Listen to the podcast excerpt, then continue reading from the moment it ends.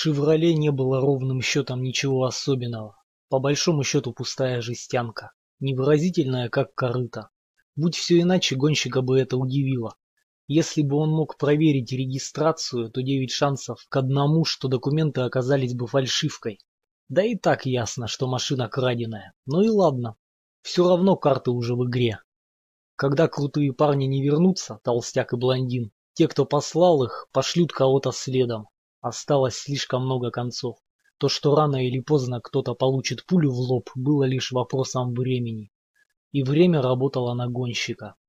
«Шевроле» надо где-нибудь припрятать, а самому затаиться поблизости и ждать. Целых два дня гонщик просидел напротив торгового комплекса, где припарковал «Шевроле». Рука болела, воображаемые ножи снова и снова пронзали ее от плеча до запястья. Призрачный топор нависал над ней и опускался каждый раз, стоило гонщику шевельнуться.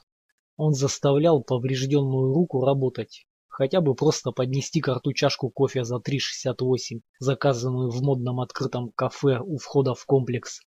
Выбранное гонщиком убежище находилось в Скоттсдейле, что неподалеку от Финикса, в приличном спальном районе, где все жилые комплексы были огорожены, а супермаркеты перемежались с роскошными витринами Нейман Маркус и Уильямс Санома. В таком окружении среди мерседесов и бумеров винтажный «Шевроле» в принципе смотрелся вполне уместно. Гонщик припарковал машину на самом краю стоянки, в рваной тени опунции, чтобы проще было отыскать. И хотя все это уже не имело смысла, продолжал прокручивать в уме то, что произошло. Гонщик видел, как повалился силач, замертво. Возможно, силач был участником инсценировки, а может, его, как и всех, подставили, сделали приманкой. А вот насчет Бланш гонщик сомневался. Она могла быть в курсе с самого начала, или напротив, она лишь пыталась спастись, воспользоваться представившейся возможностью. Старалась найти способ для себя и для гонщика выбраться из западни. Скорее всего, Кок пока еще оставался в игре. Безусловно, сам Кок не смог бы подослать тех парней, что приехали за деньгами. Значит, за ним стоит кто-то еще. Отсюда вопрос, чего следует ждать. В любую минуту может подлететь машина с чистильщиками внутри. Или, возможно, большие люди намекнут, как иногда случается, чтобы Кок сам за собой все почистил. На третий день в без двадцати десять утра, когда последние дуновения ветерка безжалостно улетучились, а черный асфальт уже начал пузыриться, гонщик подумал, ладно, действуем по плану «Б». Он наблюдал за тем, как Кок дважды объехал вокруг стоянки на Краун Виктории. Наконец зарулил внутрь и припарковался сразу за «Шевроле». Затем вышел из своей машины, огляделся, неспешно подошел к «Шевроле» с ключом в руке. Кок открыл дверь со стороны водителя, проскользнул внутрь, вскоре вылез, обошел машину и полез в багажник. От дробовика уже немного толку, подойдя, произнес гонщик. Попытавшись одновременно выпрямиться и повернуться, Кок ударился головой о крышку. И от бланш теперь тоже толку нет. Я подумал, может, ты сам расскажешь, что пошло не так. Давай, рассказывай. Рука Кока потянулась к кольцу в правом ухе. Гонщик перехватил движение и ударил костяшками пальцев чуть выше запястья. Это приглушило ощущение соперника и спутало поступающие в мозг нервные импульсы. В свое время гонщик научился такому приему у одного каскадера, вместе с которым работал на фильме с Джеки Чаном. Потом, словно выполняя танцевальные па, выставил правую ногу вперед и сделал скользящее движение левой. Резко развернулся на каблуках, и вот он уже держит Кока в захвате. Прием все того же каскадера. Эй, да расслабься ты. Парень, который меня учил, обещал, что такой захват абсолютно надежен при кратковременном применении. Через четыре минуты мозг начинает угасать, но до тех пор, ослабив хватку, он дал Коку рухнуть на землю. В медицинской энциклопедии такой оттенок называется синевой. На самом же деле лицо Кока посерело. И пошли крошечные звездочки разорванных кровеносных сосудов по шее. Впрочем, я мог что-нибудь и не так понять. В конце концов, это было давным-давно. Боль словно лучами била в руку гонщика, пока он выуживал у Кока из кармана бумажник. Ничего полезного или примечательного там не оказалось. Стоит проверить тачку. В Краун Виктории гонщик нашел охапку чеков с заправки, набитых в бардачок. Все из даунтауна. С седьмой улицы, Макдаул, Центральной. Четыре страницы нацарапанных от руки по большей части неразборчивых указаний, как добраться к различным точкам внутри и вокруг Феникса. Наполовину разорванный входной билет в какое-то непонятное заведение под названием Пако-Пако, коробок спичек из мужского клуба грязного фила, атлас автомобильных дорог Аризоны и пачка купонов, крест-накрест перехваченная резинкой. Пиццерия у Нина, во внутреннем дворе ресторан. Линвуд, 719Е, телефон, обеспечиваем доставку.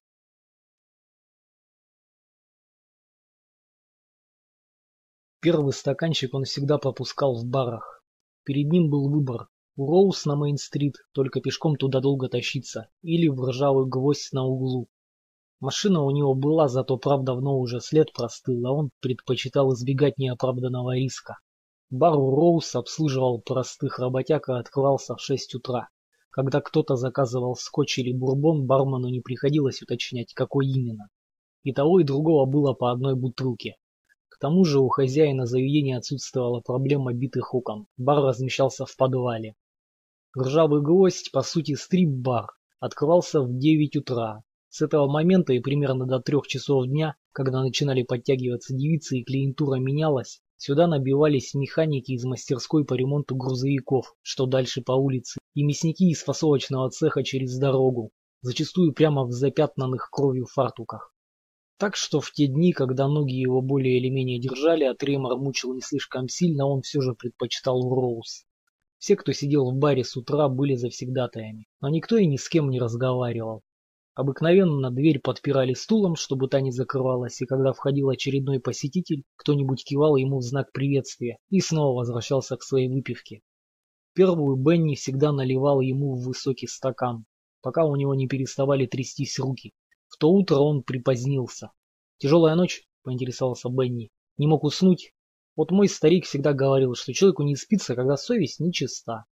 Ну, понеслось. Он думает, все это из-за совести, а я скорее заподозрил бы недожаренный стейк.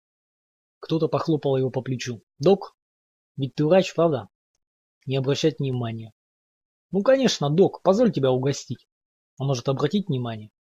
Понимаешь, я тебя знаю, я из Тусона. Ты лечил лихих парней. Несколько лет назад ты заштопал моего брата после налета на кассу.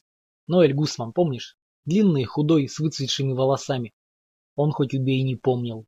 В свое время он вылечил десятки лихих парней. В надсатом году, как теперь говорят. Сам того не сознавая, он начал размышлять, откуда взялось выражение. Прежде было не услышать подобных фраз. И вот вдруг все вокруг уже так говорят. Больше этим не занимаюсь. Мой брат тоже, ведь он уже на том свете. Док залпом опрокинул виски. Жаль. Мы были не очень близки. Объявился Бенни с бутылкой в руке. Выхода нет, пришлось молодому человеку кивнуть, чтобы налили еще. С ужасом на лице он наблюдал за появлением счета в 6 долларов, потом решил смириться. Бенни воткнул чек под пепельницу на барной стойке, за которой они сидели. Отправился обчищать какой-то семейный магазинчик. В полиции рассказали, не успел брат опомниться, как мелкий паренек перемахнул через прилавок, а через секунду кислород уже перестал поступать к мозгу. Не так брат мечтал закончить свои дни. Так никто и не мечтает. Но да никто особо не удивился. Молодой человек залпом допил пива и явно не отказался бы еще от одной кружки, но его останавливала мысль о втором шестидолларовом виске. «Этот круг с меня», — сказал док. Бенни забрал у него высокий стакан, поставил стопку и налил виски. Рука у Дока больше не дрожала. «Тебе тоже, что и раньше?» – спросил Бенни у незнакомца. «Выбирай, что захочешь», – предложил Док. «Бац, сойдет». Бенни принес банку пива. Док стукнул по ней своей пустой стопкой из-под виски, и парень выпил. «Значит, теперь вот так и живешь», – Док кивнул. «Чем занимаешься?» «На заслуженном отдыхе». Слушай, друг, ты уже был на отдыхе, когда я впервые с тобой повстречался? Пожав плечами, док кивнул бармену, чтобы тот налил еще виски. На этот раз получилось чуть больше обычного. Бутылка закончилась. Доку вдруг вспомнилось стерно, топливо для розжига костра. Однажды еще мальчишка, он ушел из дому, долго бродил по зарослям орешника, а когда спустилась ночь, попытался поджарить ветчину над банкой стерно. В итоге ему удалось поджарить лишь собственный большой палец. Понимаешь, есть у меня на примете одно хорошее дельце. Ну, конечно, вечно парни вроде него подходят, подсаживаются рядышком за стойкой бара, говорят, что якобы знают тебя, а потом рассказывают, что у них на примете хорошее дельце, и жаждут поделиться с тобой подробностями. Надеюсь, ты не пошел по стопам старшего братца? Ну, видишь ли, в одних семьях все становятся врачами, в других адвокатами. Парнишка снял туфлю, выудил из-под стельки 200-долларовые купюры и выложил их на барную стойку. Часть заначки на то, чтобы в случае необходимости внести залог, использовать как доказательство против обвинений в бродяжничестве. На подкуп или же просто на всякий пожарный. Известная привычка заключенных. Док взглянул на купюры. «Как тебя зовут, малыш?» «Эрик. Эрик Гусман. Считай это оплатой за срочный вызов. Думаешь, тебе вскоре понадобится медицинская помощь?» «Ха! Нет, не мне, я осторожен. Все просчитываю заранее. Да какого черта? Наверное, вся жизнь этого парнишки была сплошной серией логических ошибок. Пиво не могло так ударить ему в голову. Только не баты, только не за те два часа, что пацан его цедил. Док взглянул ему в глаза. Зрачки у парня были с булавочную головку. Ага, ну тогда понятно. Я планирую все заранее. Случись что, я буду знать, куда идти, правильно? Ни хрена он не знает. Теперь никто из них ни хрена не знает. Все до одного мнят себя крутыми, готовыми пуститься во все, что против правил. Док вытерпел еще полчаса с Эриком Гусманом, а потом извинился и, с трудом стащив свою несчастную задницу с барного табурета, поволок ее домой. Этого получаса Гусману хватило, чтобы посвятить Дока в тайну его заманчивого дельца. Они с подельщиками собирались обчистить магазин электроники на центральной улице, но уже совсем на окраине, там улица вроде как сходила на нет, вокруг сплошные склады, базы и тому подобное. В уикенд хозяева устраивали полную распродажу товара, и Гусман сделал вывод, что к воскресенью магазин будет битком набит наличкой. Охранников раз-два и обчелся. Команда собрана, нужен только гонщик. На улице возле дома Дока поджидала мисс Диккенсон. Она принялась жаловаться на жизнь. С год назад как-то вечером он открыл дверь на распашку, и она к нему забрела. Уличная кошка с явной примесью русской голубой, с драным левым ухом и без двух пальцев на левой передней лапе. С тех пор он ее кормил. «И в который раз вы сегодня обедаете, а, мисс Ди?» – осведомился док. Ее визиты казались доку подозрительно регулярными. Наверное, она целыми днями наматывает круги по району, от дома к дому. И все же он откупорил банку тунца и поставил на пол в углу, где мисс Диккенсон могла легко до нее добраться, а не гонять по всей комнате. Впрочем, после еды она все равно принималась гонять пустую банку. Он так и не прибрал в квартире после предыдущей ночи. Повсюду лежали клочья пропитанной кровью ткани, марли, лотки с перекисью водорода и бетадином, хлорка, швейные иголки из нержавеющей стали, бутылки со спиртом. Приятно снова почувствовать себя нужным. Не успел он покончить с уборкой, как мисс Диккенсон покончила с тунцом и пришла проконтролировать, чем он занят. Она наморщила нос, ткнувшись в хлорку и дезинфицирующие вещества, сильно пахнущие перекисью водорода и бетадином, однако выказала чрезвычайный интерес к испачканным кровью тряпкам и пыталась выудить их лапой из лотков и пластиковых контейнеров. Новый пациент придет на повторный осмотр в пятницу. Док сказал ему, что опасается инфекции, а теперь он начинал думать, что инфекция, пожалуй, не самая большая опасность. Стоит предупредить пациента насчет Эрика Гусмана. После смерти просто Гусмана он долго не брал никаких заказов, не то чтобы к нему не обращались, слухи о нем ходили повсюду. Он часто смотрел вместе с Бенисио телевизор, готовил обед или ужин для Ирины. Выучился в порядке самозащиты, объяснил он Ирине, когда однажды она поинтересовалась, как она владела искусством приготовления пищи. Потом, натирая свежий пармезан и выкладывая итальянские сосиски на кухонный стол, чтобы они согрелись, рассказывала ей своей матери. Они чокнулись и выпили. Хорошее, недорогое белое савиньон. Раз или два в неделю он посещал киностудию, выполнял то, что от него хотели, и возвращался домой, чтобы успеть к приходу Бенисио из садика. Суммы на чеках, на чеках, что слава ему Джимми, росли с каждым месяцем. Он мог жить так и дальше, но недолговечно позолота, как было сказано в стихотворении, прочитанном в старших классах. Хотя в Лос-Анджелесе нелегко отделить одно время года от другого, без помощи календаря осень все же наступила. Ночи стали прохладными и ветреными каждый вечер, свет расп... распластывался по горизонту в безуспешной попытке задержаться подольше и исчезал.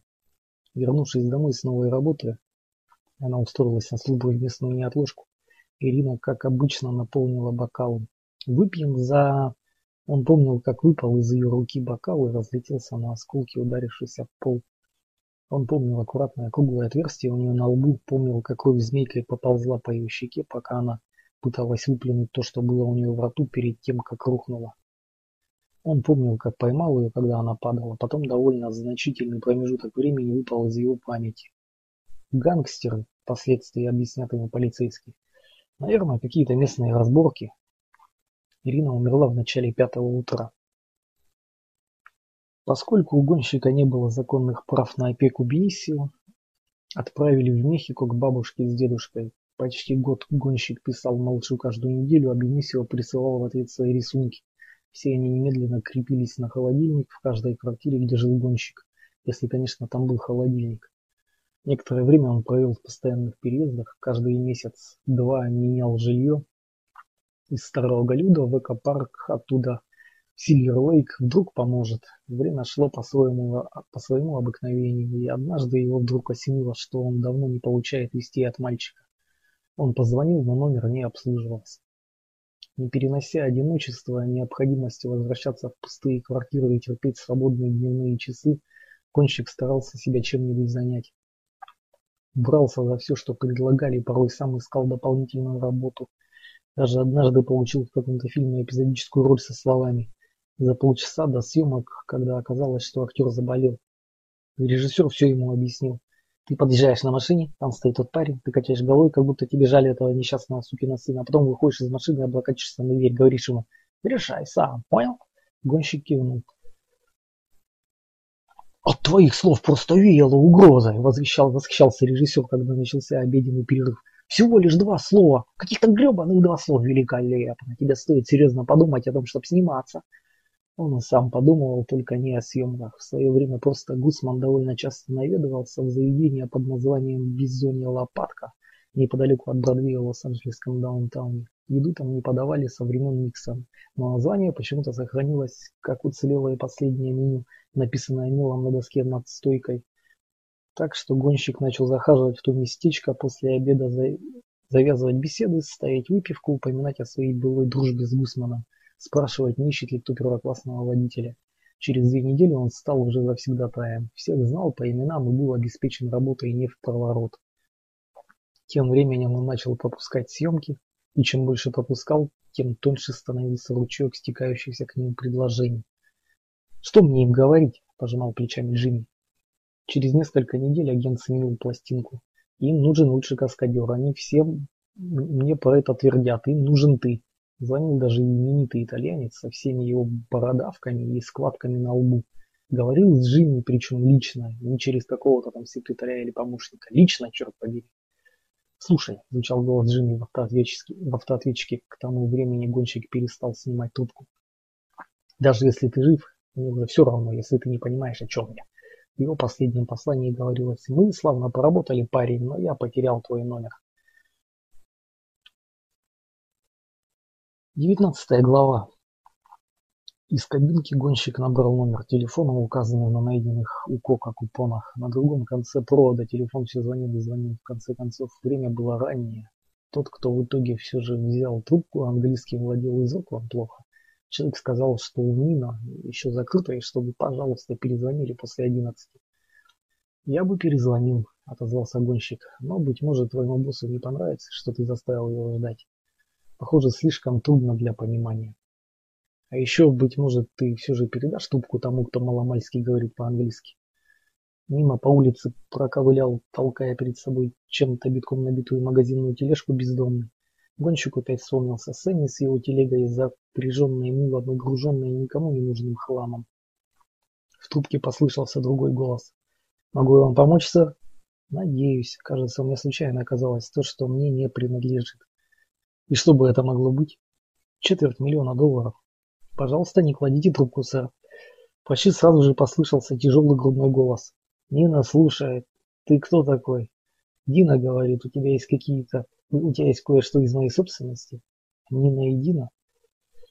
У меня есть основания так считать. Да, у многих людей есть мое добро, у меня много добра. Как ты сказал, тебя зовут? Я не называл свое имя. Ну и черт с тобой, Нина отвернулся от трубки. Ты что, не видишь, я разговариваю по гребаному телефону. Потом снова в трубку. Так каковы условия? Недавно у меня было дельце с своим парнем, который ездил на Краун Виктории. Неплохая тачка. Что правда, то правда. Я только хотел сообщить тебе, что он вышел из дела. Силач тоже вышел из дела. Кто еще? Бланш теперь не удел. Боюсь, что два паренька, те, которые по ошибке зашли не в свой номер в мотеле номер 6 к северу от Феникса, тоже удел и вряд ли когда займутся делами. Феникс – город неспокойный. Гонщик слышал тяжелое дыхание Нина на том конце провода. «Кто ты такой? Какая-нибудь хреновая партизанская армия?» «Я гонщик. Этим зарабатываю на жизнь, ничем другим». «Ладно, сдается мне, ты отработал с изрядной лихвой. Вдвое больше за те же деньги, понимаешь, о чем я?» Мы, профессионалы сначала договариваемся, потом выполняем условия. Если эта схема вообще работает, то она работает именно так. Мой старик всегда учил меня тому же. Я не пересчитывал, по словам Бланш, в сумке больше двух сотен кусков. И лучше бы им там оставаться, и ты мне все это рассказываешь, потому что... Потому что это твои деньги и твоя сумка. Могу поработать на доставке. Только свистни, в течение часа все будет у тебя.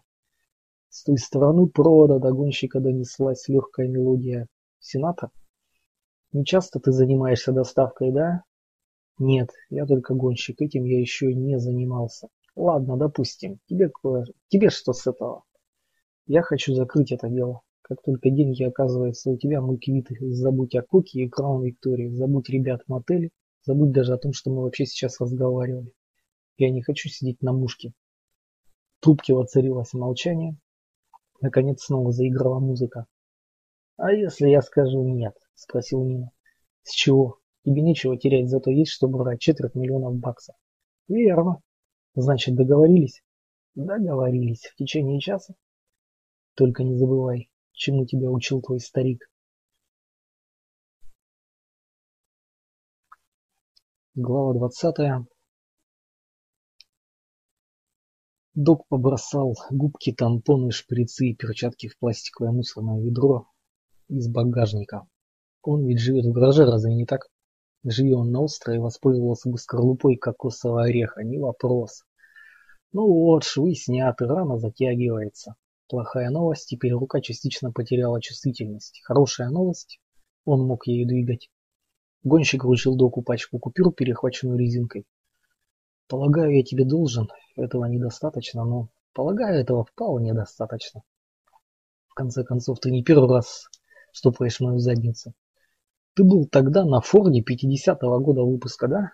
Да, точь-в-точь, -точь, как тот, что водил Митчум в тропою грома. На самом деле это была машина 51-го года выпуска, видно по эмблемам V8. И Ford Custom на передних крыльях, панели и руле но с него сняли хромированные воздухозаборники и добавили радиаторную решетку с 50-го. Получилось довольно похоже. Ты врезался в опорные столбы новой автострады. Забыл, что они там стоят. Раньше их там не было. Понятно. И с машиной творилось что-то неладное. Наверное, после того человек э, будет внимательнее, после такого человек будет внимательнее выбирать тачку, которую собирается угнать. Я ее не угнал, а позаимствовал. Я собирался вернуть ее. Серьезно, док. Я был с тобой откровенен тогда, я смотрел новости. Там показывали Гусмана, все трое полегли на месте. Да, впечатляя, дело было серьезное. Немногие хотят иметь дело с одноруким гонщиком. Я был в отчаянии в тот момент, я мог согласиться на что угодно. Но док уже находился в каком-то своем мире, что с ним порой случалось, и ничего не ответил. Когда гонщик выходил из дома, к нему подлетела мисс Диккенсон, сперва ударив одновременно обеими передними лапами о землю, затем оттолкнувшись задними, словно деревянная лошадка. Док предупредил гонщика, так что он открыл дверь и впустил кошку. Последним, что он увидел, была мирная сцена. Она тихо, выжидающе сидела у ног Дока. Док вспоминал старый рассказ Теодора Старджана тот парень, главный герой, живет себе потихоньку в квартире автомастерской вроде той, что у Дока. Он грубоват и примитивен, по большей части жизнь проходит мимо него, зато он может все починить. Однажды парень находит на улице женщину, избитую до полусмерти. Он проводит ее домой, и тут автор впадает в детальное описание способов промывания ран, хирургических инструментов, мельчайших шаг за шагом действий по выхаживанию пациентки. Наконец герой излечивает ее. Как назывался рассказ? Светлая доля, вот как. Если нам в жизни выпад... выпадает светлая доля, подумал док, то мы счастливчики, большинству не выпадает. А потом... Нет, тишина не наступила, как поется в той опере «Паяцы». Потом наступил шум. Двадцать первая глава. Лучшей лентой, в которой когда-либо доводилось сниматься гонщику, оказался ремейк «Тропою грома». Черт возьми, две трети фильма занимали автомобильные погони, а сам «Шевроле» 56 -го года с гонщиком за рулем. Вот кто был там главным героем. Проект материализовался словно ниоткуда. Всплыл в разговоре двух парней, которые сидели за барной стойкой и болтали о любимых фильмах. Они были братьями и уже имели за плечами парочку хорошо окупившихся поделок, нацеленных на подростковую аудиторию. Оба настоящие дикие, но ребята, в общем, неплохие. Старший Джордж был за главного, обеспечивал финансирование и все такое. Младший из братьев Джуни занимался режиссурой. Они вместе писали сценарии, просиживая ночи напролет у Дэнни в центре Лос-Анджелеса. Парни вспоминали сцены из тропой грома, и вдруг на третьей или четвертой минуте оба замолчали. «А ведь можно попробовать!» – воскликнул Джордж. «Попытаться!» – кивнул Джуни. К концу следующего дня, не имея ни синопсиса, ни предварительной версии, ни единого слова сценария с наспех набросанной таблицей расходов на съемки, они вплотную взялись за дело. Обещание поддержки от инвесторов, прокатчика, юрисконсульт улаживал дела с приобретением прав. Вдобавок ко всему они предложили сыграть главную роль самому модному молодому актеру года, и оказалось, что тот горячий поклонник Роберта Митчу. «Роберт Митчум, вот кем я хотел бы быть!» – воскликнул он, подписывая контракт. Гонщик работал с этим актером в фильме, сделавшим его звездой. Уже тогда он был порядочным дерьмом. Впрочем, через пару лет он сошел со сцены, хотя желтая пресса о нем периодически вспоминала. Прошел курс реабилитации, вот-вот вернется на экран, приглашен в какой-то занюханный сериал, но в тот момент он был на расхват, стоило ему появиться в кадре, успех был обеспечен. Большинство зрителей не знает, что на самом деле Форд, снимавшийся в сцене аварии, собирали специально. Передний бампер отлили из стали, значительно усилили корпус и несущую раму, форсировали двигатель. Потом выяснилось, что обычные шины не выдерживают такого веса и скорости, и пришлось их делать из цельной вулканизированной резины. Все гоночные машины в фильме были настоящими. Их пригнали ребята из Эшвилла, что в Северной Каролине, и продали кинокомпании, а на полученные деньги купили машины поновее и помощнее. Гонщик исполнял в главные трюки, а молодой парнишка Гордон Лиготский из Гэри, штат Индиана, делал остальное. Он носил зализанный хохолок на манер 50-х и именной браслет с выгравированным на нем словом «имя». А говорил так тихо, что в половине случаев приходилось переспрашивать. «М-м», сказал парнишка во время обеденного перерыва в первый день съемок. «Прости, что?» Здорово водишь, говорю. Ты тоже. Они посидели молча, Легоцкий одну за другой опустошал банки с кока-колой. Гонщик жевал сэндвичи и фрукты, запивая их кофе, и думал, что если бы он выпил столько колы, ему пришлось бы отпрашиваться в туалет посреди каждого трюка. Что-что? Я говорю, у тебя семья есть? Нет. Ты здесь давно? Несколько лет, а ты? Почти год. Здесь трудно завести друзей, только шапочные знакомства, редко что-нибудь больше. Хотя в последующий год-два они часто проводили время в компании друг друга, иногда вместе обедали или ужинали, пропускали стаканчик. Та первая речь осталась самой длинной цепочкой слов, которую Легоцкий когда-либо составлял в присутствии гонщика. Они могли сидеть где-нибудь вместе целыми вечерами, не сказав ничего, кроме как дела и да скорого, что вполне устраивало обоих.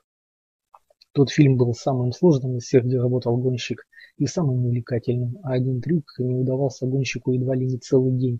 Он должен был мчаться на полной скорости по улице, увидеть блок и поехать на стену.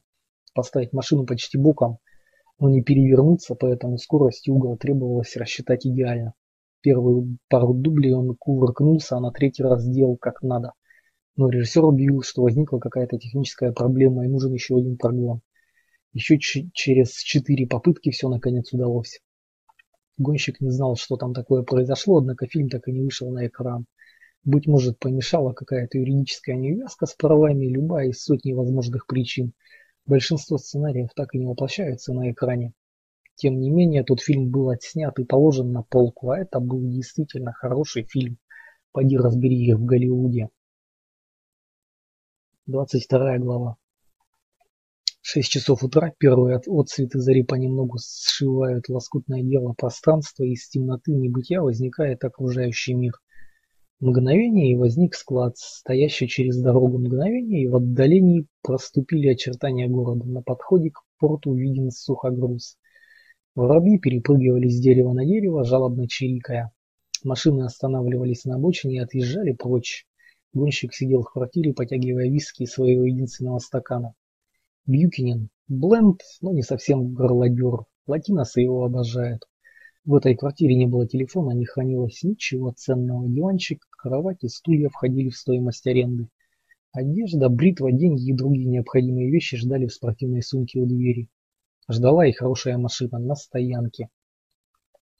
Телевизор он нашел у бака с мусором на обочине, когда выносил свое добро. Стаканы, тарелки и тому подобное. Вдруг кому пригодится, а почему бы и нет? Подумалось гонщику. Десятидюймового экрана на корпусе живого места нет, но ведь работает. Так что теперь он смотрел в мире животных. Койоты охотились на зайца. Зайца гнали по очереди, а одного койота через некоторое время сменял другой. Конечно, рано или поздно они его нагонят. Это лишь вопрос времени. Нина заранее все это знала, они оба знали. Прочее лишь антураж. Искусственные увертки выписывания восьмерок это не оставят в покое. Его не оставят в покое. Гонщик вылил в стакан остатки виски. Гости скоро явятся. Он их ждал. Глава двадцать третья. В его сне заяц внезапно замер и повернулся к койоту. Обнажил огромные острые, словно бритва, клыки и через мгновение прыгнул. В тот же миг гонщик проснулся и понял, что в комнате кто-то есть. По сгустившейся у окна тени он понял, где находится непрошенный гость. Гонщик тяжело повернулся в кровати, как будто ему не спалось, спинка кровати громко ударилась о стену. Человек замер. Гонщик снова повернулся и, как бы продолжая движение, вскочил на ноги. Радиоантенна в его руке полоснула человека по шее, хлынула кровь, на мгновение два-три удара сердца. Человек застыл, как вкопанный. К тому времени гонщик уже оказался у него за спиной. Он сбил бандита с ног, он сбил бандита с ног, и когда тот упал, снова ударил антенной по шее, на сей раз сзади, а потом по руке, которая, по-видимому, тянулась к оружию. Нагнувшись и наступив ногой незнакомцу на руку, гонщик перехватил револьвер. 38-го калибра, короткоствольный, бедняги словно укоротило нос, чтобы он помещался в кармане. Ладно, вставай. Как скажешь, ночной визитер поднял обе руки и показал гонщику ладони. Да, он совсем еще молоденький качок, Темные волосы, почти выбритые на висках, на макушке оставлены длинными, спортивная куртка, под ней черная футболка, пара золотых цепочек на шее. Мелкие квадратные зубы, совсем не такие, как у зайца во сне. Под дулом револьвера вывел парня на балкон, что шел вокруг дома. Сюда выходили все квартиры. «Прыгай!» – велел гонщик. «Ты чокнулся? Мы же на втором этаже!» «Решай сам!»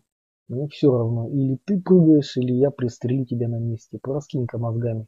Каких-то 30 футов или около того ты выживешь. Если хоть немного повезет, отделаешься парой переломов. Гонщик почувствовал, как изменилась ситуация, как спало напряжение, и тело здоровяка подготовилось к неминуемому прыжку. «Передай от меня привет, Нина», — сказал гонщик. Потом он забрал сумку, стоявшую за дверью, и по черной лестнице спустился к машине. Когда мотор завелся, по радио грянули роллинги «Jumping Jack Flash». Очевидно, станция, как теперь говорят, сменила формат, выкуплена, продана за бесценок. Черт побери, здесь должен звучать легкий джаз. Так оно и было всего несколько дней назад, когда гонщик настраивал приемник. А теперь все меняется, ни на что уже нельзя положиться. Гонщик прокрутил ручку настройки. Кантри, новости, ток-шоу о пришельцах, легкая попса, снова кантри, тяжелый рок, ток-шоу о других пришельцах, нелегальных иммигрантах и опять новости. Обеспокоенное население Аризоны выражает протест против действий гуманитарной организации, устанавливающей пункты с питьевой водой в пустыне. которую вынуждены пересечь нелегальные мигранты, чтобы попасть в США из Мексики. Тысячи людей погибли, пытаясь совершить переход. Гонщик отметил про себя, что обеспокоенное население Аризоны диктор произносит залпом на одном дыхании, как штампы вроде оружия массового уничтожения или красной угрозы. Тем временем законодательные органы штата пытаются принять законы, запрещающие оказывать помощь незаконным иммигрантам в перегруженных плохо обеспечиваемых пунктах скорой помощи и больницах Аризоны. Пора доку возобновлять лицензию. Гонщик выехал на трассу, ведущую в соседний штат. Неужели за ним послали одинокого койота?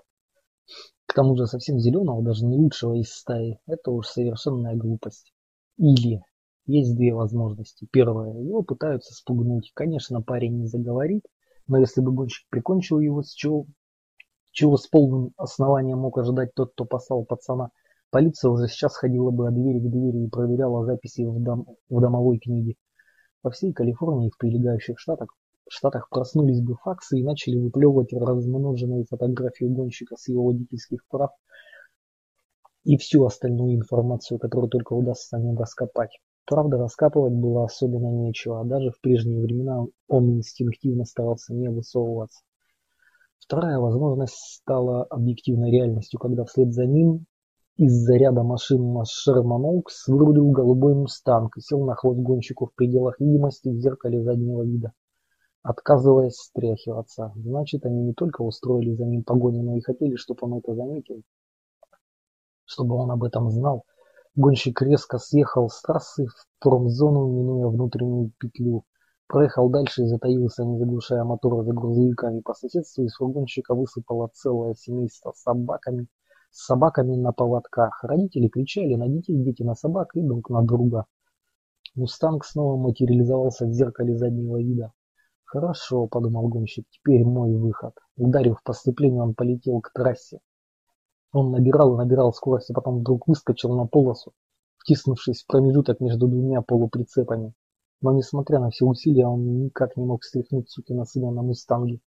Время от времени гонщик съезжал с дороги, смешивался с местным движением, чтобы воспользоваться его преимуществом, разделить себя и преследователя светофорами, или, вернувшись на шоссе, разгонялся, с включенным поворотником, как будто собирался съехать с трассы, а потом жал на газ и устремлялся вперед.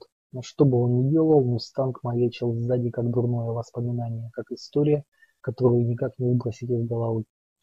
Отчаянные времена, отчаянные миры. Оказавшись далеко за городом, где выстроились, медленно ворочаясь вереницы белых ветряков, гонщик без предупреждения рванул по эстакаде и развернулся на 180 градусов.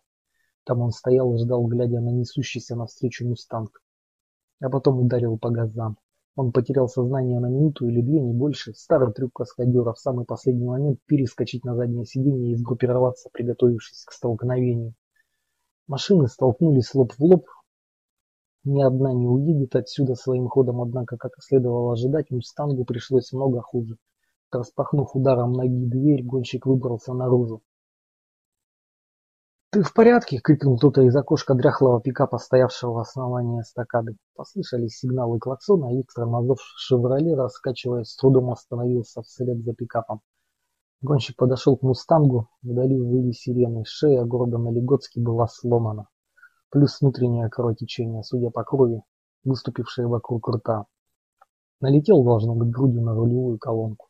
У гонщика еще оставались купоны пиццерии у Нина. Один он засунул в карман рубашки Легоцки.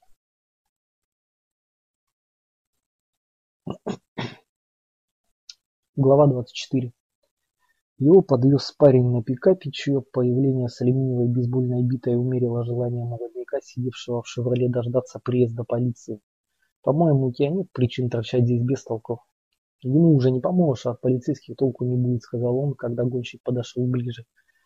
Это я на своей шкуре знаю. Не понаслышке. Прыгай сюда. Гонщик сел в пикап. Меня зовут Джоди, объявил хозяин машины после того, как они проехали милю. Но все знакомые кличут меня моряком. И он продемонстрировал татуировку на правом бицепсе. Хотел летучую мышь, а получилось больше похожая на парус. Бицепсы Джоди покрывали профессионально выполненные татуировки. Летучая мышь, женщина в тройной юбочке со скорлупами кокосовых орехов вместо груди, американский флаг и дракон. На руках лежащих на руле красовались татуировки другого плана, тюремные, выполненные с помощью чернил и проволоки. Обычно их наносили кончиком гитарной струны. «Куда едем?» – осведомился гонщик.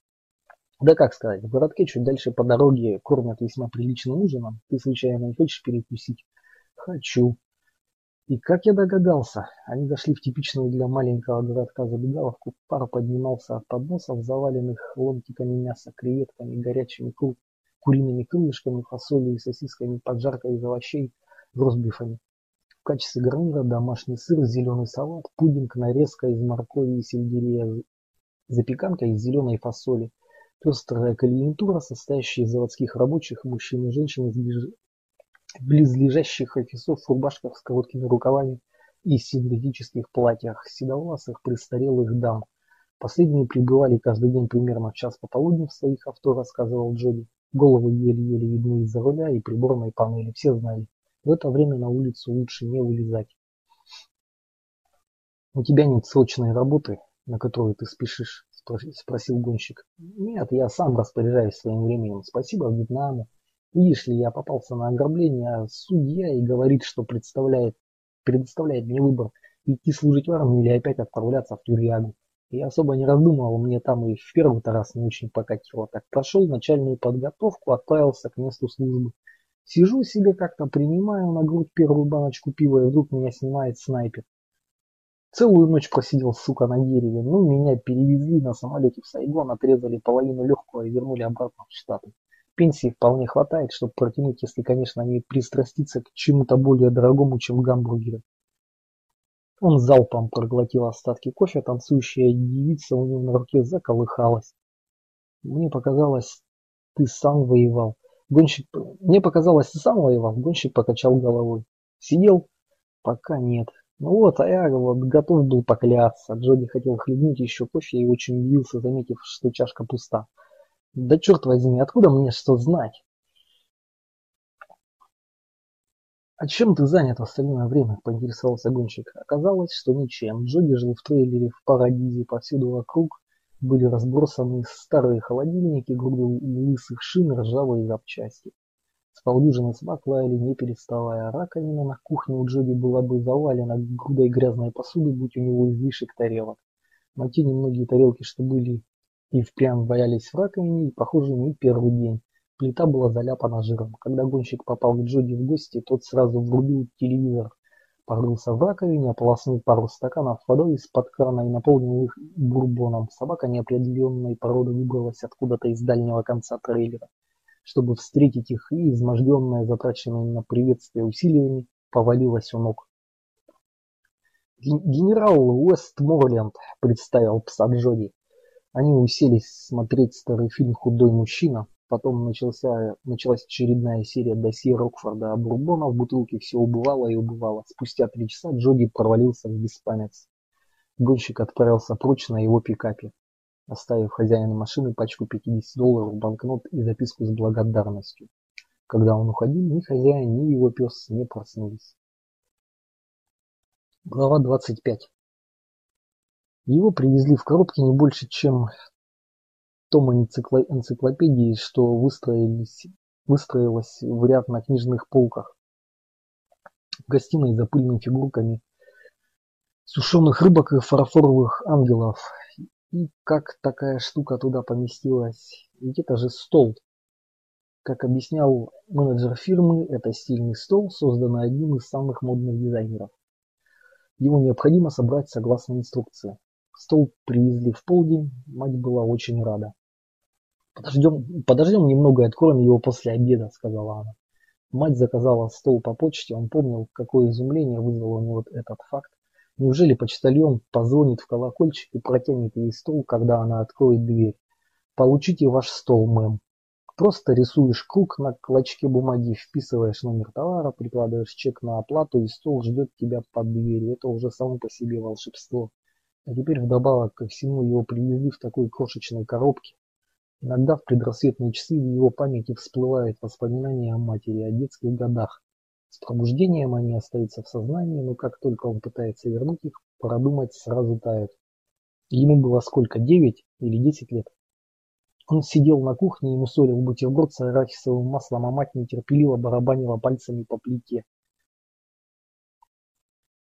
«Закончил?» – спросила она. Он все еще был голоден, на тарелке лежала еще половина бутерброда, но он все равно кивнул. Всегда соглашаться – таково было первое правило. Она выхватила у него тарелку и швырнула в груду посуды в мойке. «Ну-ка, давай взглянем». Открыв коробку мясницким ножом, мать принялась любовно раскладывать составные части стола на полу. Какая неимоверная головоломка. Полоски дешевого закругленными краями металла, трубочки, резиновые накладки, пакетики болтиков. Мать то и дело сверяясь с инструкцией по сборке медленно деталь за деталью собирала стол. Вот уже на ножке надет резиновые наконечники и верхние части скреплены.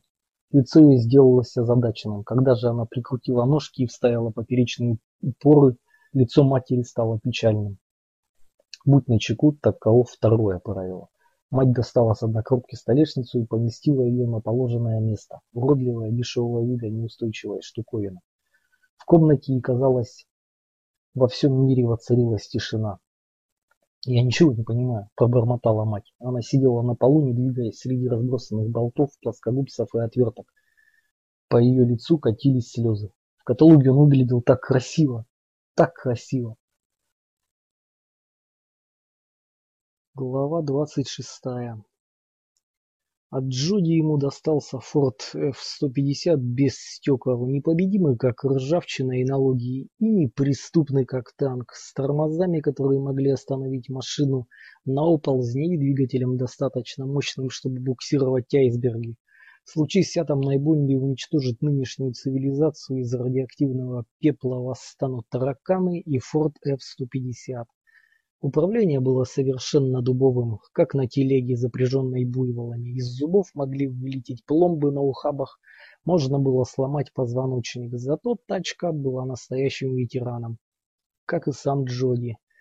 Вот на этом черном чудище, облепленном наклейками, гонщик отправился по шоссе обратно в направлении Лос-Анджелеса. Ему удалось настроиться на студенческую радиостанцию, где звучали записи дуэта Эдди Лэнга и Луни Джонсона, Джорджа Барнса, Паркера и Долфи, Сидни Беше, Джанго. Удивительно, как небольшой успех вроде подобной находки может в корне изменить настроение. В парикмахерской на бульваре Сансет он коротко подстригся, в лавке по соседству купил зеркальные очки и мешковатую куртку. Пиццерия у Нина втиснулась между булочной и мясной лавкой в итальянском квартале, где на верандах и ступеньках сидели старухи, а мужчины играли в домино за столиками, расставленными на тротуарах. Гонщик, привыкший к супермаркетам, даже не предполагал, что мясные лавки еще существуют. Особенно часто пиццерию посещали двое парней в темных костюмах и проводили там долгое время. Они появлялись рано утром, завтракали в какое-то время, и какое-то время сидели просто так, потом на час-другой уходили. Один пил кофе, второй предпочитал вино. Что и говорить, разительный контраст являла собой эта парочка. Первый был молод, лет под тридцать, коротко остриженные черные волосы блестят, как на и казалось, в лучах ультрафиолета они будут светиться. Из-под отворотов брюк виднелись неуклюжие, с круглыми носами черные ботинки. Под пальто парень носил темно-синюю спортивную рубашку. Второй был лет пятидесяти, в темной строгой рубашке с золотыми запонками, но без галстука. Седые волосы были стянуты сзади в тугой хвост. Если его младший товарищ ходил намеренно твердым неторопливым шагом, то этот как бы дрейфовал, словно носил мокасины или касался земли лишь на каждый третий шаг. На второй день сразу после завтрака молодой вышел во двор забегаловки покурить. Глубоко затянувшись, он вдохнул полные легкие, выдохнул, потом попытался затянуться еще раз, не получилось.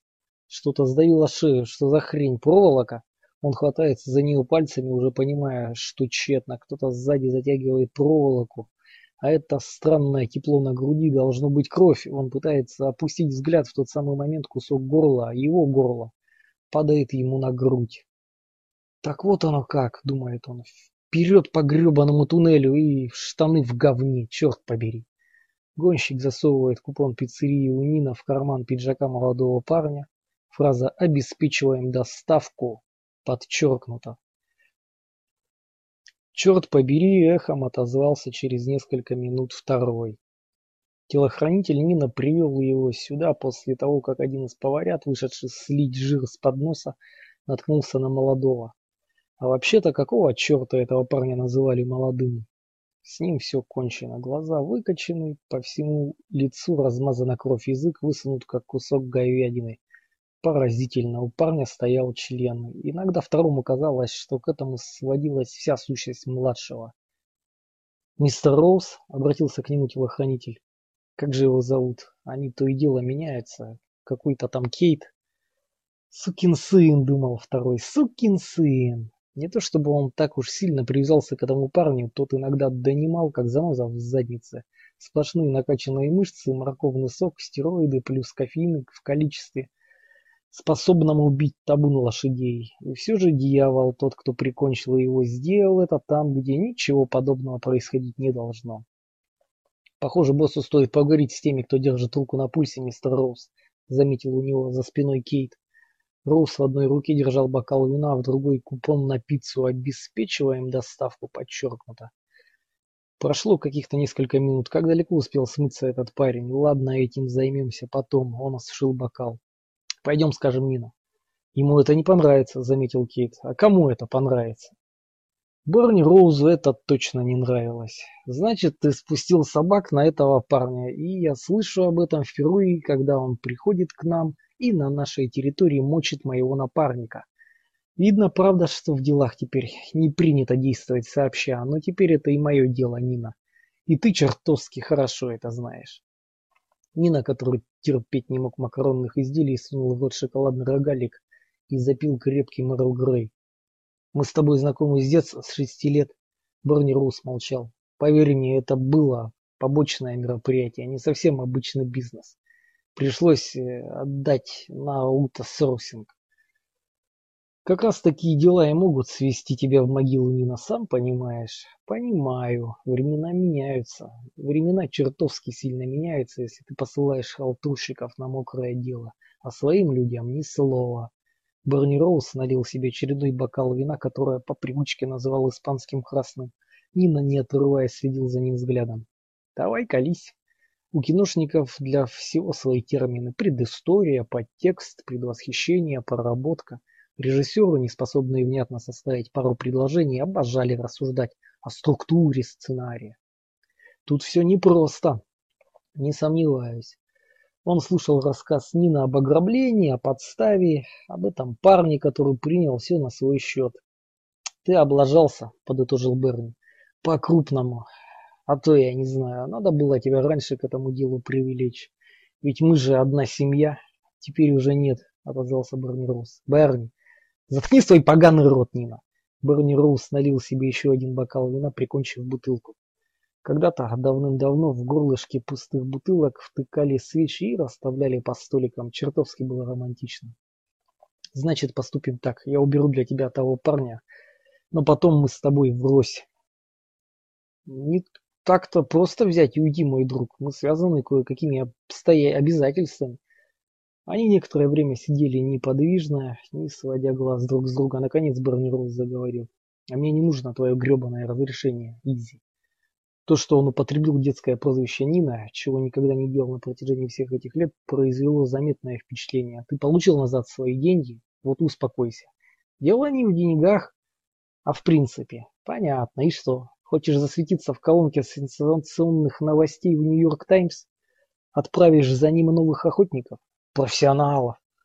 Теперь повсюду сплошные любители, все до одного, как наш молодой, клоуны-чудики с модными татуировками и колечками в ушках. Впрочем, решай сам. Делай, как считаешь нужным. Я всегда так поступаю, только учти две вещи. Готов загибать пальцы. Если кто-нибудь пошлет за мной охотников, Пусть заказывают гробы и похороны по первому разряду для всех участников. То ли это Берни Росс, который говорил, я никогда не угрожаю. Это не угроза, это констатация факта. И второе. Что именно? Их взгляды встретились. Не рассчитывай на добрую память о детстве золотом. Управившись с ними, я займусь тобой. Берни, Берни, мы ведь друзья. Нет, мы не друзья.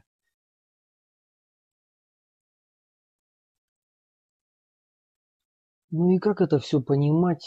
Каждый раз, когда ты думаешь, что все держишь в руках, мир показывает тебе язык и продолжает вращаться по своей собственной орбите, необъяснимый и непредсказуемый. Гонщик начинал сожалеть, что не умеет смотреть на мир, как Мэнни Гилден. Тот за одну минуту мог разобраться в том, что иные пытались разгадать годами. «Интуиция», — объяснял он. Все дело в интуиции, такая вот она у меня высокоразвитая. Все думают, я гигант мысли, а вот и нифига подобного. Она само как-то одно за другое цепляется. Гонщик гадал, сумел Мэнни добраться до Нью-Йорка или опять раздумал отложил поездку шестой-седьмой раз за шесть-семь лет. Роуз вышел и осмотрел молодого, при этом лицо его ничего не выражало. Ушел обратно. Через полчаса выплыл из двери и оседлал свой небесно-голубой «Лексус». Гонщик размышлял над тем, что чувствовал второй, когда стоял с бокалом вина в руке и смотрел на тело напарника, и с каким намерением он садился в «Лексус».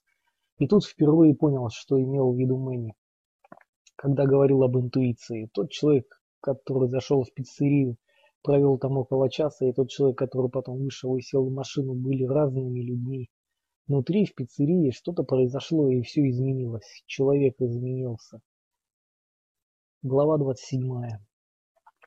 Берни Роуз и Исайя Паолоци выросли в Бруклине в старом итальянском квартале на Генри-стрит. С крыши, где Берни подолгу сиживал в годы юности, открывался вид на статую свободы и на мост, стянувший два различных мира – во времена Берни эти различия между мирами стали стираться. Заоблачные цены на жилье в Манхэттене вынуждали молодежь селиться на противоположном берегу, и как следствие цены на аренду квартир в прилегающем Бруклине росли вслед за спросом. В конце концов, Манхэттен в каких-то 10 минутах езды на поезде – на Кобл-Хилл, Бернхилл и чуть ниже на Парк-Слоуп стильные рестораны втискивались между замусоренными магазинчиками подержанной мебели и древними засиженными мухами, продуваемыми всеми ветрами винными лавками.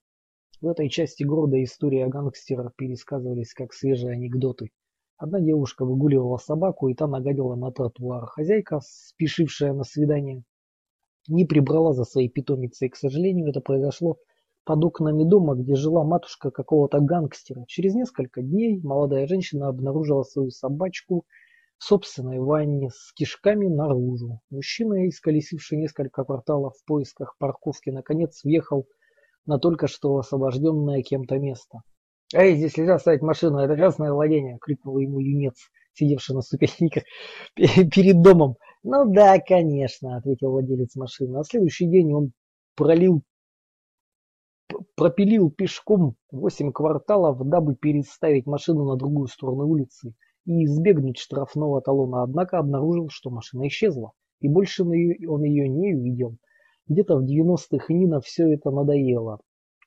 «Это, большой, это больше не мой город», — сказал он Берни. «Как ты относишься к Калифорнии?» Калифорния звучала весьма неплохо. Берни тоже нечего было делать в Нью-Йорке. Бизнес себя исчерпал, надоели старики вечно подзывающие его к столам с костяшками домино, чтобы пожаловаться на жизнь. Надоели толпы двоюродных и троюродных братьев, сестер, племянников и племянниц, составлявших едва ли не все население Бруклина.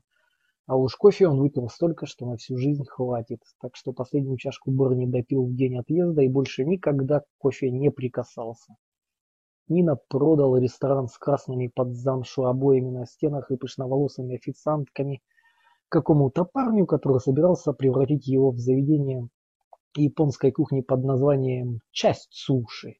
Оставил газетный киоск и новые кофейни племянникам дядя Люции, подначиваемый супругой Луизой, которая хотела любыми способами спроводить его из дому, взял на себя бар. На вишнево-красном Кадиллаке Нина и Берни исколесили всю страну пару раз в день, заезжая на стоянки для дальнобойщиков, чтобы подкрепиться гамбургерами и стейками – а в остальное время довольствуясь чипсами, венскими сосисками, сардинами и пончиками. Прежде даже Манхэттен, куда их зачем-то пару раз заносило, оказался за границей. Их миром был Бруклин, и вот теперь они катили по просторам Америки, по самым ее одноэтажным задворкам. «Черт подери, какая страна!» — говорил Нина. «Какая страна! Здесь возможно все, абсолютно все!» «Ну, конечно, у тебя есть машина, связи, деньги. Так что все возможно. По тому же принципу устроена политическая кухня, породившая клан Кеннеди и бессменного мэра Дейли, и бросившая Рейгана и пару Бушев под колеса локомотива, пока переводили стрелки. Это, это страна безграничных возможностей, добавил Нина. К тому времени они оказались в Аризоне. Даже если на первый взгляд она выглядит так, будто Господь тут хотел пернуть, но обосрался. Нина влился в новый мир совершенно естественно, будто всегда существовал в нем. Стал во главе целой вереницы пиццерий, цепи киосков готовой еды, размещающихся в торговых центрах, букмекерских контор. Стрик купоны. Казалось, они никуда не уезжали, думал Берни, только теперь выглядывая из окон, они видели голубое небо и пальмы вместо подвесного сабвея и пестрые рекламы на стенах зданий. Со времени Берни Роуз возненавидел здесь все. Бесконечную вереницу погожих дней, замусоренные улицы и забитые машинами шоссе, все эти так называемые местечки, Белл-Эйр, Брентвуд, Санта-Монику, претендующие на независимость и одновременно высасывающие ресурсы Лос-Анджелеса. При всем при том он никогда не считал, что интересуется политикой. Он просто стремился понять, поставить себя на место других. То, что ты размяк, мальчик, ты что-то размяк, мальчик мой, заметил ему дядя Айван, единственный человек со восточного побережья, с кем Берни продолжал общаться. Но он не размяк, он начал замечать, что у некоторых людей нет ни малейшего шанса преуспеть в жизни, и никогда этот шанс у них не появится. Сидя в китайском колокольчике за третьей чашкой чая и пощипывая краешек слишком горячего блинчика с овощной начинкой, Берни размышлял о парне, который начал охоту на Нина. «Все нормально, мистер Росс?» – спросила ее любимая официантка Юнь Май. Как-то он спросил ее об имени, и она ответила, «У моего отца не было ничего, кроме чувства юмора, которым он чрезвычайно гордился. Юнь Май. Когда она что-то такое произносила, ему казалось, что льется стих или появляется музыка. Он заверил ее, что и да, превосходно, как всегда. Почти тут же Юньмай принесла и закуску креветок под соусом. Ладно, пока поедим креветок. Нина, оказавшись в голливудской стране чудес, вдруг начал воображать себя чертовым режиссером. Не просто хорошим дельцом, а влиятельным человеком. Подобные амбиции витали здесь повсюду, в воде, в воздухе, в непрерывном потоке солнечного света. Они проникали в тебя подобно вирусу и не поддавались искоренению. Спаниель американской мечты превращался в дикую собаку Динго. И так Нина организовал подставу, а скорее одобрил чей-то чужой план, потом кому-нибудь передоверил, наверное, самому автору плана. Тот собрал команду, нашел водилу. Не слишком трудно будет пройти вслед вслед. Конечно, сразу на скидку он не знает, кому позвонить, но вычислить телефон не проблема. Представится большой, представится большим буем, у которого запланировано ого-го какое дельце. Все, мол, уже на мази, осталось только подписать лучшего в городе гонщика. Рядом появилась Юнь Май, снова наливая ему чашку чая, и спросила, не желает ли он чего-нибудь еще. Отменные креветки, похвалил Берни. Просто восхитительные креветки. Засвидетельствовав почтение кивком, официантка удалилась. В то время как Берни Роуз уплетал креветок и блинчики, гонщик подбирался к Лексусу, стоящему на стоянке по соседству. Сигнализация на машине была отключена. Мимо проплыл патрульный автомобиль, слегка тормознул гонщик, облокотился на капот Лексуса, как будто это была его собственная машина. Услышал треск рации. Полицейские проехали дальше. Гонщик выпрямился и шагнул к окну Лексуса. Руль был заблокирован клюкой, однако машина сама по себе гонщика не интересовала. Ему потребовалось меньше минуты, чтобы вскрыть дверь. Внутри все находилось в безукоризненном порядке. Сиденья чистые и пустые. На полу ничего не валялось, совсем немного крошек, в чашках салфетки, шариковая ручка, аккуратно вставленная в кожаный футляр на приборной панели. То, что искал гонщик, нашлось в перчаточном ящике. Документы на машину. Бернард Вольф Роузенвальд. Живет в каком-то месте с лесным названием на Калвер-Сити, возможно, в многоквартирном доме за бесполезными воротами. Гонщик приклеил к рулю один из купонов на пиццу, предварительно изобразив на нем улыбающуюся рожицу.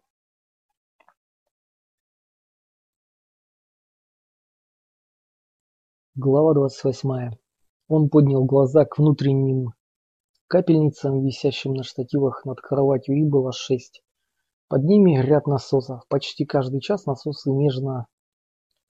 Час насосы нужно перенастраивать. Один уже тревожно пищит. Что, очередной проклятый посетитель? Гонщик успел поговорить с дежурной медсестрой, которая сказала, что других посетителей не было. А еще она сообщила, что его друг умирает. Док поднял трясущуюся руку и указал на капельницы. Видишь, я достиг магического числа. Что? Как говорили в мои институтские годы, если из тебя торчат шесть дренажей и шесть капельниц, ты уже не жилец, можешь даже не рыпаться. Ты скоро поправишься и будешь чувствовать себя как новенький. Новеньким мне уже не бывать. Надо кому-нибудь позвонить, спросил гонщик. Док начал чертить пальцем в воздухе. На столе лежал блокнот. Гонщик подал его другу. «Это Лос-Анджелесский номер?» Док кивнул. «Моей дочери». С платного телефона автомата в фойе гонщик набрал номер. «Спасибо, что позвонили. Ваш звонок очень важен для нас. Пожалуйста, оставьте свое сообщение». Он сказал, что звонит из Финикса, что ее отец серьезно болен, сообщил название больницы и свой номер телефона. Когда он вернулся, по телевизору шла какая-то мыльная опера на испанском. Смазливый по пояс обнаженный молодой человек с трудом выбирался из болота, снимая пиявок с мускулистых ног. Никто не ответил, пожал плечами гонщик. Я оставил сообщение. Она не перезвонит. Перезвонит. С чего бы вдруг? Ну, потому что она твоя дочь. Док покачал головой. Как ты меня нашел? Проходил мимо твоего дома. Мисс Диккенсон ждала снаружи, а когда я открыл дверь, стремглав ринулась внутрь. Если она дома, значит и ты должен быть там. Я стал стучать в дверь и спрашивать соседей. Какой-то мальчишка рассказал, что приезжали санитары и забрали тебя. Ты накормил мисс Диккенсон? Да. Эта паразитка всех нас выдрессировала. Док, что я могу для тебя сделать? Его взгляд переместился на окно, он покачал головой. Я подумал, тебе не помешает. Гонщик протянул доку флягу. Я дозвонюсь твоей дочери. Не стоит. Не против, если я навещу тебя еще разок? Док поднес фляжку к рту, снова опустил. Да, но это, в общем-то, ни к чему. Гонщик был уже почти у двери, когда Док крикнул ему вдогонку. «А как твоя рука?» «С рукой все в порядке». «И я когда-то был в порядке», — сказал Док. «Давно это было». Глава двадцать девятая. Сукин сын начинал действовать ему на нервы. Берни Роуз из китайского колокольчика, ковыряя зубочисткой в зубах, и швырнул в мусорный бак печенье с предсказанием. Даже если там сказана правда, кто, черт возьми, хочет знать, что с ним случится. Сорвав приклеенный к рулю купон, он скатал его в шарик и отправил вслед за печеньем. Пицца. Ну ладно. Берни поехал домой в Калвер-Сити к старым студиям MGM, ныне Sony Columbia. Хехус, Хесус с гамбургером в одной руке, другой отсалютовал ему, подняв два пальца к виску и нажал на кнопку, открывающую ворота. Берни в ответ поднял вверх большой палец, размышляя про себя, знает ли Хесус, что только что в точности воспроизвел салют бойскаутов. Кто-то подсунул ему под дверь с дюжину рекламных листочков пиццы. Pizza Hut, Мамина пицца, пицца Папы Джонса, пицца по-чикагски у Джо, Pizza Inn, Rome Village – Hunky-Dory, Quick Ital, Pie Place. Похоже, этот парень обошел всю округу, собирая рекламу. На каждую он обвел в кружок упоминания о доставке. Берни налил себе шотландского виски и рухнул на диванчик. Рядом стояло кресло, за которое он отдал больше тысячи долларов. Оно якобы устраняло проблемы со спиной, но он терпеть не мог эту чертову штуку. Такое ощущение, что ты зажат в бейсбольной перчатке. Купленная больше года назад, оно еще пахло, как новая машина. Хорошо, хоть запах ему нравился. Внезапно навалилась усталость. А пара, что жила по соседству, опять принялась за свою. Берни некоторое время сидел, прислушиваясь. Затем, выпив еще один стакан виски, пошел и постучал в дверь квартиры Гладе. «Да!» Открыл Ленни маленький красновидцы, сохранивший младенческую пухлость человечек. «Берни Роуз, ваш сосед». «Да знаю, знаю, что такое. Вообще-то я сейчас занят». «Я слышал». Выражение глаз Ленни изменилось. Он попытался захлопнуть дверь, но Берни выбросил руку и, упершись в косяк, не дал ей закрыться. Парень от натуги покраснел еще сильнее, продолжая тянуть дверь на себя. Берни легко ее удерживал, на его руке обозначились мышцы. Через мгновение дверь распахнулась. «Какого?» «Ты в порядке, Шон?» – спросил Берни. Пряча глаза, она кивнула на сей раз, по крайней мере, обошлось без рукоприкладства. Пока.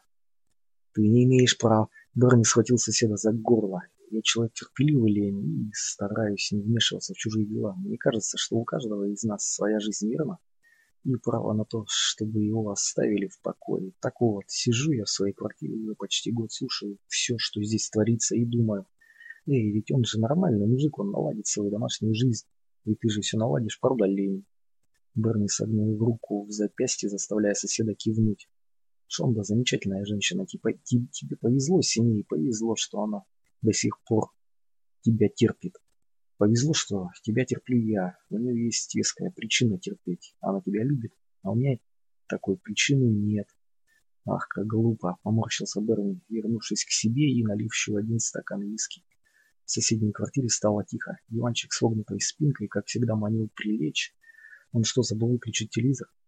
Берни совсем не помнил, чтобы вообще его включал, однако тот показывал один из этих новомодных судебных сериалов, Образы судей были сведены к карикатурам, резкий, саркастичный, выходец из Нью-Йорка или техасец с неимоверным акцентом, а участники процессов либо отличались редкостным слабоумием, либо были столь невежественны, что сами не понимали, что говорят. От этого Берни тоже устал. То ли изменился окружающий мир, то ли он сам, как будто его отправили куда-то на космическом корабле, а он совершенно к этому не готов и только делает вид, только притворяется настоящим астронавтом. Все, как, все как бы подешевело, обратилось пустотой. Нынче покупаешь стол, получаешь сосновую пластиночку толщиной в одну восьмую дюйма, наклеенную на фанеру. Выкладываешь штуку с лишним за кресло и не можешь усидеть в нем ни минуты. Берни знал довольно много сгоревших ребят, которые вдруг начинали недоумевать по поводу того, что они делают в этой жизни. По большей части они вскоре исчезали, залетали на пожизненное, либо теряли бдительность и их убивали те, с кем они были на ножах, или их собственные подельники. Берни не считал себя перегоревшим. И гонщик этот тоже, похоже, еще не перегорел. Пицца. Он терпеть не мог гребаную пиццу. Хотя сказать по правде, довольно остроумный ход. Подложить все эти рекламные проспекты ему под Глава 30. В детстве гонщику на протяжении целого года или как там ему казалось, снился один и тот же сон. Сидит он на окошке дома, а первый этаж находится где-то в восьми футах от земли, поскольку дом построен на холме. Внизу, прямо под ногами, медведь. Зверь старается дотянуться до мальчика, тот поджимает ноги, достать до оконной рамы и через некоторое время, расстроившись, срывает тюльпан или ирис с клумбы перед домом и съедает его. И снова норовит добраться до гонщика.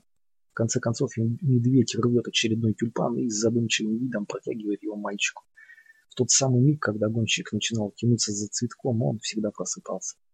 Все это было еще в Тусоне, когда жил у Смитов. У него тогда был лучший друг Герб Данцигер. Герб помешался на машинах, чинил их у себя на заднем дворе и зарабатывал неплохие деньги.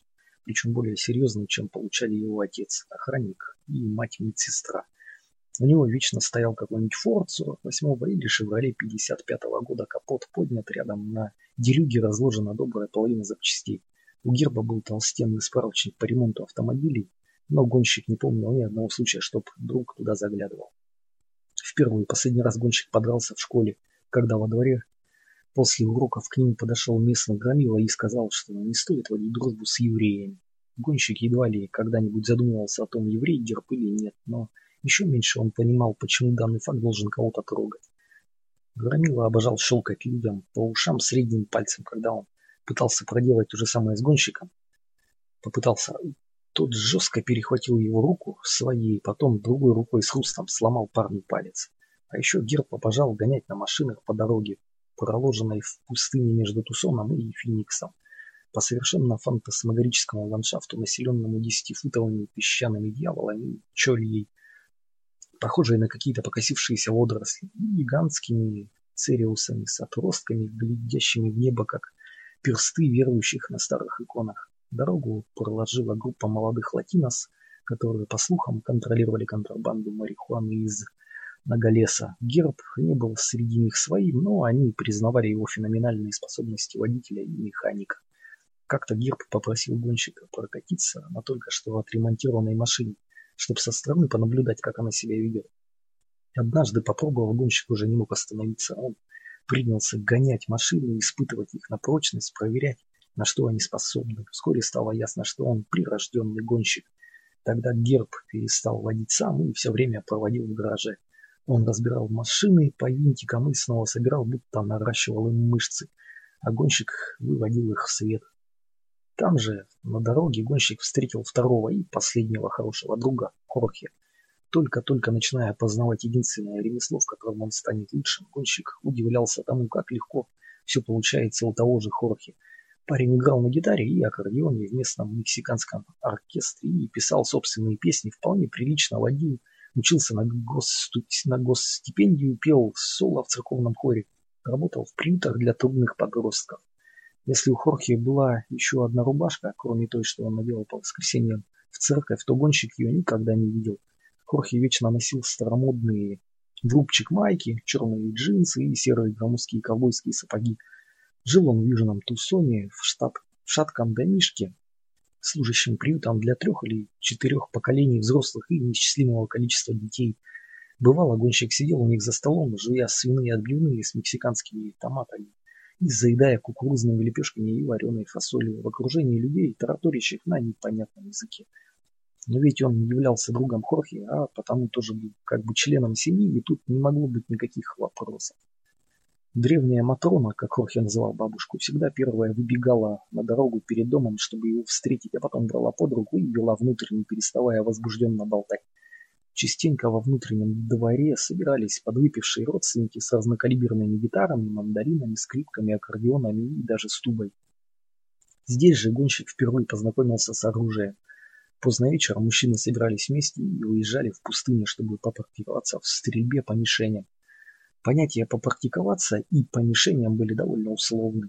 Выпив банок по шесть пива и хлебнув Бюкинина, они начинали палить во все, что попадалось на глаза – и все же, несмотря на кажущуюся беспечность при стрельбе, к оружию все относились предельно серьезно. У них гонщик научился уважать эти маленькие механизмы смерти, чистить и пристреливать их, понимать, чем те или иные лучше других, видеть все их особенности, преимущества и недостатки. Кое-кто из молодежи предпочитал иные занятия. Ножи, бокс, боевые искусства. Гонщик, умеющий внимательно наблюдать и быстро учиться, перенял кое-какие навыки, подобно тому, как годы спустя перенимал на съемках приемы каскадеров и бойцов. Глава 31. Он разделывался с Нина в понедельник в 6 утра. Прогноз погоды обещал, что столбик термометра взберется до отметки 82 градуса по Фаренгейту, а с востока придет легкая облачность. Имелась также вероятность небольшого дождя ближе к концу недели. Облаченный в шлепанцы и халат из тонкого сжатого ситца, Исайя Паолоци подошел к выходной Э, входной двери своего дома в Брентвуде, чтобы забрать брошенный почтальоном на крыльцо утренний выпуск LA Times и включить полив газонов. И ничего, если каждая струйка воды у кого-нибудь да украдена, ведь иначе не превратить пустыню в чудесные зеленые луга. И что такого, если вся жизнь Нина украдена у других? Когда Нина склонился за газетой, гонщик вышел из ниши ухода. Там, обернувшись его, и увидел Нина. Глаза в глаза, ни один не моргнул. Вы ко мне? Мы знакомы? Ну, как-то беседовали, отозвался гонщик. Правда? А о чем мы беседовали? О важных предметах. Например, о том, что когда человек заключает сделку, он принимает на себя обязательства. Не припомню. Пуля попала Нина между глаз. Он зашатался, упал на приоткрытую входную дверь. Та распахнулась. С одной ноги слетел шлепанец, точно жирные синие змеи вздулись варикозные вены. Ногти у Нина были как фанера. Откуда-то из глубины дома по радио сообщали о пробках на дорогах. Гонщик поставил на грудь Нина коробку, большая пепперони с двойным сыром без анчоусов. Пицца пахла восхитительно, чего никак нельзя было сказать о Нина. Глава 32. Здесь все осталось таким же, как он помнил. В мире есть подобные места, такие уголки, думал он, которые не затрагивают перемены. Тихие заводи. Удивительно. Мистер Смит, решил гонщик, опять на работе. А миссис Смит на одном из своих бесконечных собраний в церкви, в школьной администрации, в местных благотворительных обществах. Он остановился перед входом. Соседи наверняка выглядывают в окна, раздвигая жалюзи, гадая, что могло привести хозяина классического Шевроле Корвет Стингрей к Смитам. Все они видели, как из машины вышел молодой человек, взял с пассажирского сиденья новую корзину для перевозки кошек и довольно потрепанную спортивную сумку. Поставил то и другое на пороге, Соседи видели, как он секунду помедлив открыл дверь, Зашел внутрь с корзиной и сумкой, почти сразу же вышел и направился по дорожке обратно к машине. Сел в свой корвет и укатил. Гонщик отлично помнил, как обстояли здесь дела. Каждый лес не в свое дело, не существовало никаких секретов, все до единого полагали, что только их жизнь стоящая, а у всех прочих никуда не годится. Рядом с корзиной и спортивной сумкой он оставил записку. Ее зовут мисс Диккенсон, она принадлежала моему покойному другу. Хотя на самом деле кошка гуляет сама по себе и никому не может принадлежать. Но они прожили вместе долгую и не всегда счастливую жизнь. Она заслужила спокойную старость, и мы тоже это заслужили. Пожалуйста, позаботьтесь о мисс Диккенсон, как когда-то заботились обо мне, и примите эти деньги, которые я вам с радостью оставляю. Я всегда жалел, что, уходя от вас, забрал вашу машину, и не сомневайтесь, я всегда ценю то, что вы для меня сделали. Глава 33. Должно быть, отцу приходилось несладко. Гонщик, конечно, помнил немногое, но даже тогда, будучи ребенком, малознакомым с миром, он знал, что у них в доме не все ладно. Мать подавала на стол вареные яйца, открывала банки сардин, делала бутерброды с луком и майонезом. Одно время она помешалась на тараканах, стоило ей заметить что-то ползающее. Тотчас накрывала его стаканом и ждала, пока бедняга сдохнет.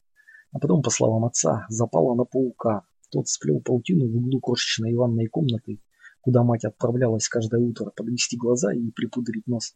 Она руками ловила мух и бросала их пауку, по ночам выходила из дому, охотилась на кузнечиков и мотыльков и приносила их в ванну. Возвращаясь домой, перво-наперво проверяла, как поживает Фред. Да, у паука было имя. В те редкие моменты, когда она разговаривала с сыном, она называла его просто «малыш». Помочь с уроками «малыш». Нужна новая одежда, малыш. Возьмем на ужин вот эти маленькие баночки сардин, малыш, и крекеры. И прежде, редко спускавшаяся с небес на землю, мать постепенно воспаряла все выше и выше. Наконец гонщик догадался, что это не парение над миром, а какое-то побочное существование. Не над миром, а скорее за его пределами. Немного сбоку.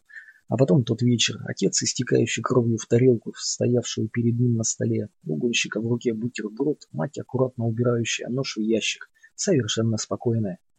«Прости меня, сынок. Неужели это правдивое воспоминание? Если так, почему это вспомнилось лишь теперь? Неужели мать в самом деле такое сказала?» Игра воображения, капризы памяти. Какая разница, лишь бы их не забыть. Пожалуйста. Наверное, я только сделала твою жизнь труднее, а хотела другого. Все так запуталось.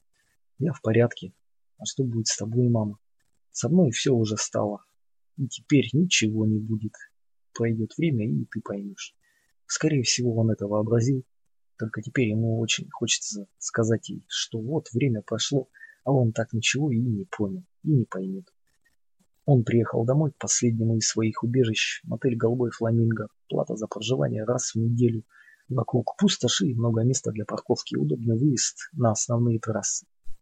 Устроившись поудобнее, он плеснул в стакан виски. Шум дороги, звук телевизора из соседнего номера, громыхание скейтбордов на стоянке, по-видимому, облюбованной местными детишками. Изредка где-то в небе треск вертолета дорожно-патрульной службы. Когда обитатели соседних комнат принимали душ или шли в туалет, в стенах урчали водопроводные трубы. Он снял трубку после первого звонка. «Я слышал, ты поставил точку?» – спросил мужчина. «Так оно и есть. А его семья? Наверное, все еще спят». «Ясно. Да, сам Нина вставал чуть свет. Я говорил, что эта совесть мучает его своими костлявыми пальцами, а он заявлял, что у него нет совести». Короткая пауза. «Ты не спросишь, как я тебя вычислил?» Изолента поперек двери внизу. Ты прилепил ее обратно, но она потом плохо приклеивается. Значит, ты знал, что я позвонил. Рано или поздно, по обстоятельствам. Вот же мы с тобой убогие, а. Вокруг полны-полно всяких высоких технологий, а мы по-прежнему полагаемся на старый добрый скотч. Все методы хороши, если они помогают справиться с работой. Да, что-то в этом есть, я и сам так думаю. Гонщик не ответил. Ладно, твоя работа закончена, верно? Ты своего добился? Есть ли смысл продолжать? Нет. Есть планы на вечер? Ничего такого, что нельзя отменить. Вот что я думаю, давай встретимся, пропустим по стаканчику, потом, может, и поужинаем. Легко.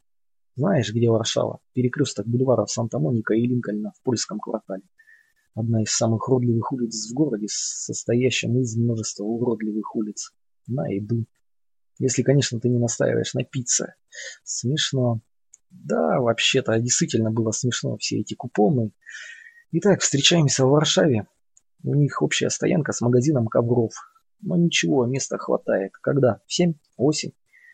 Тебе что больше подходит? В семь нормально. Заведение маленькое, бара нет, негде посидеть и подождать, так что я приду раньше и займу столик.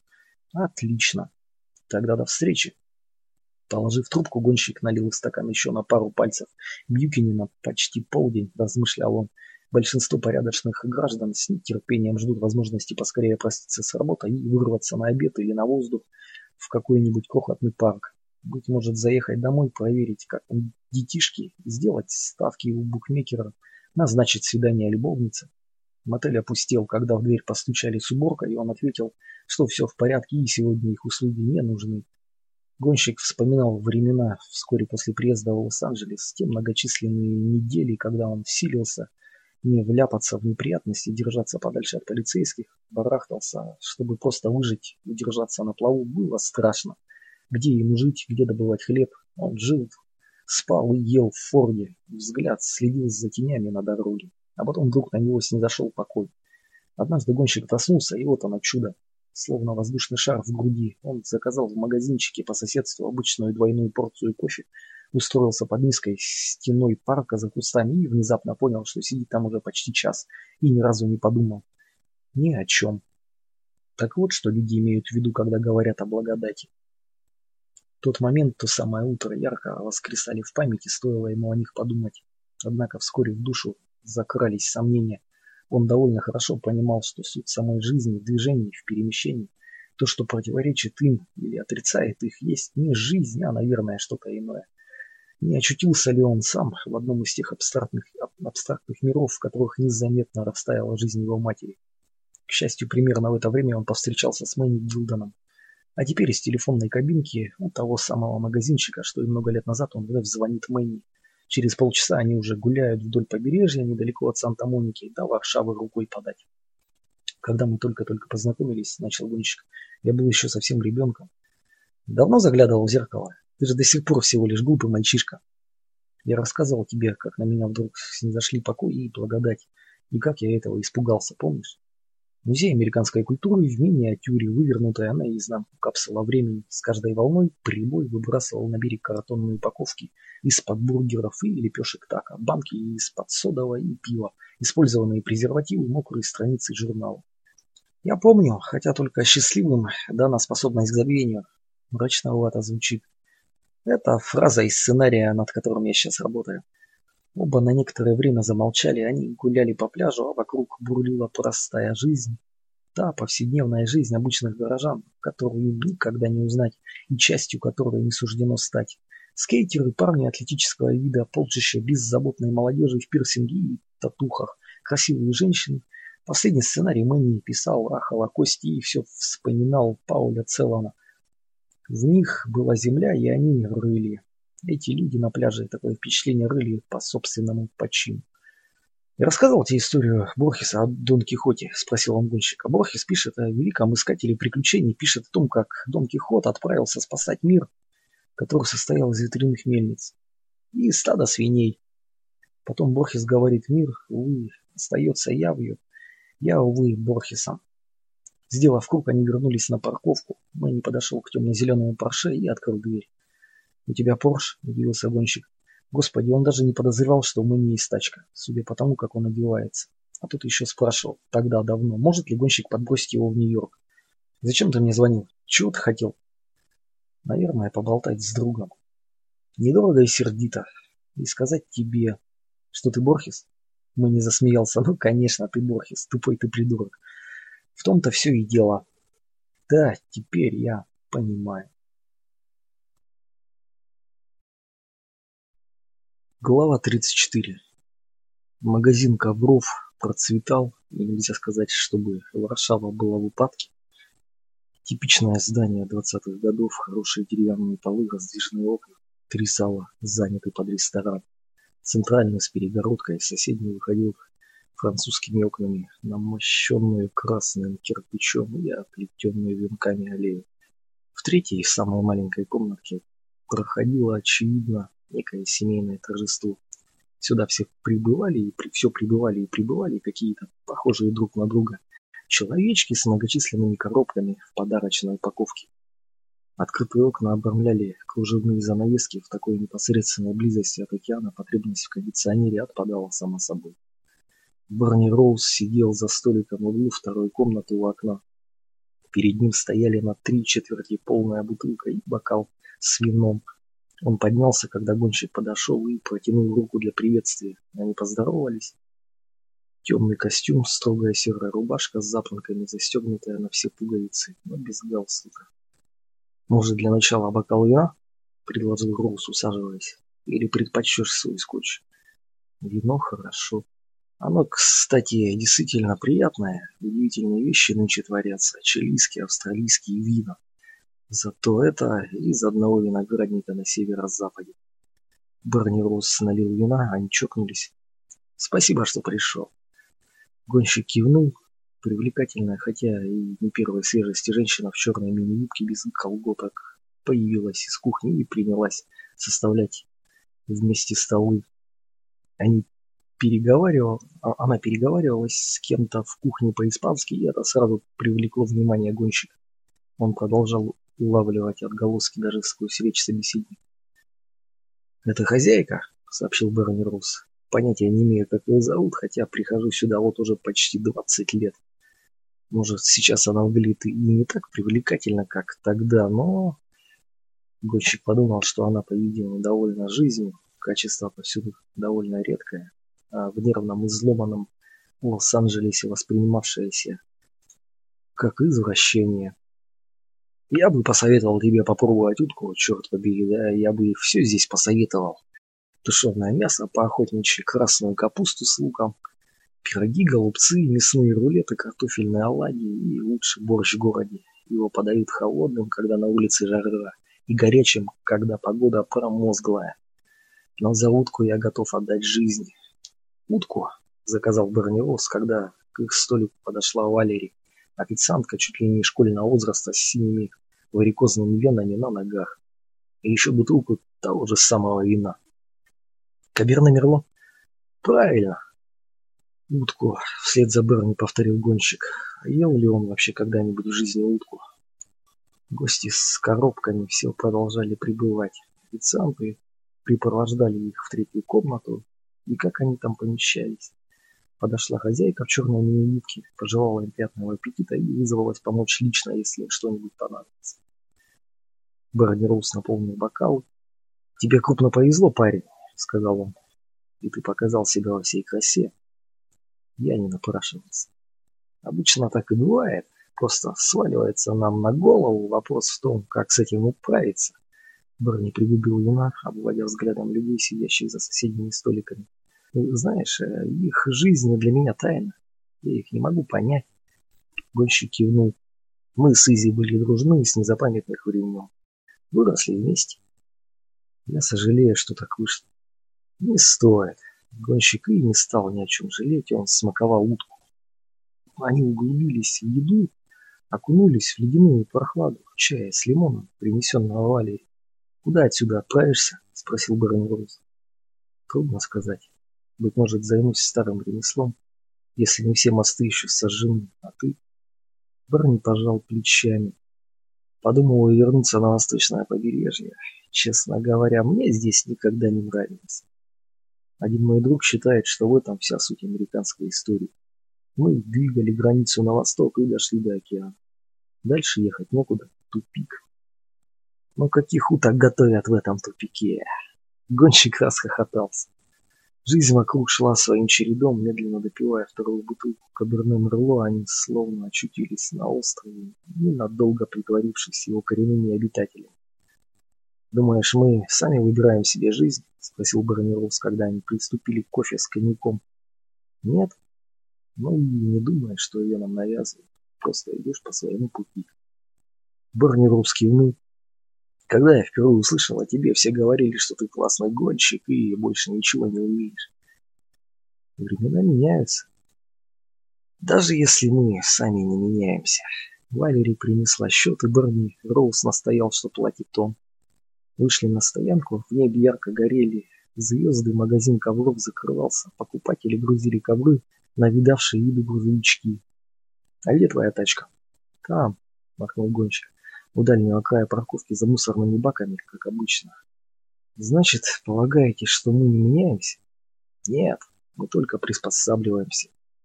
К десяти-двенадцати годам в тебе уже практически все заложено. То, каким ты станешь, то, какой станет твоя жизнь. Неужели вот это твоя тачка? Датсун 90-х годов, изрядно потрепанный, в пятнах шпаклевки. Я знаю, что на вид он не очень привлекательный. Один мой друг занимается доводкой машин. Датсуня изначально не дурны, когда он их доделывает. Они просто летают. Он тоже гонщик? Было когда-то пока не сломал обе ноги в аварии. Тогда и занялся переборкой машин. Стоянка совсем опустила, Берни Рус протянул руку.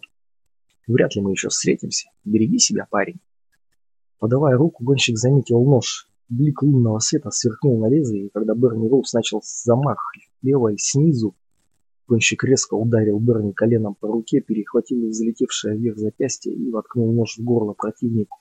Удар пришелся в сторону от сонной, в стороне от сонной артерии, так что Берни умер не сразу. Он хлюпал трахеей, через которую хватал последние глотки воздуха. Глядя в стекленеющие глаза Берни Роуза, гонщик думал, так вот что имеют в виду люди, когда говорят о благодати. Он проехал дальше к пирсу, вытащил труп Берни из машины и бросил в воду. Из воды мы вышли на сушу, в воду и возвращаемся. Начинался отлив, волна подняла тело, Нежно и бережно повлекла за собой в воде, отражались городские огни. Гонщик еще долго сидел в Датсуне, слушая мелодичный от мотора. Он умел гонять на своей машине. Больше он ничего не умел. Отпустив сцепление, он вырулил с пляжной стоянки на улицу, под капотом мурчал мотор. На темном небе висела луна, впереди лежали тысячи миль трассы. Годы, что ему осталось прожить, принесут новые убийства, новые трупы, пока гонщика не убьют ясным прохладным утром в тихуанском баре, а Мэнни Гилд не напишет по мотивам его жизни киносценарий. Берни Роуз был единственным, о чьей смерти гонщик искренне сожалел.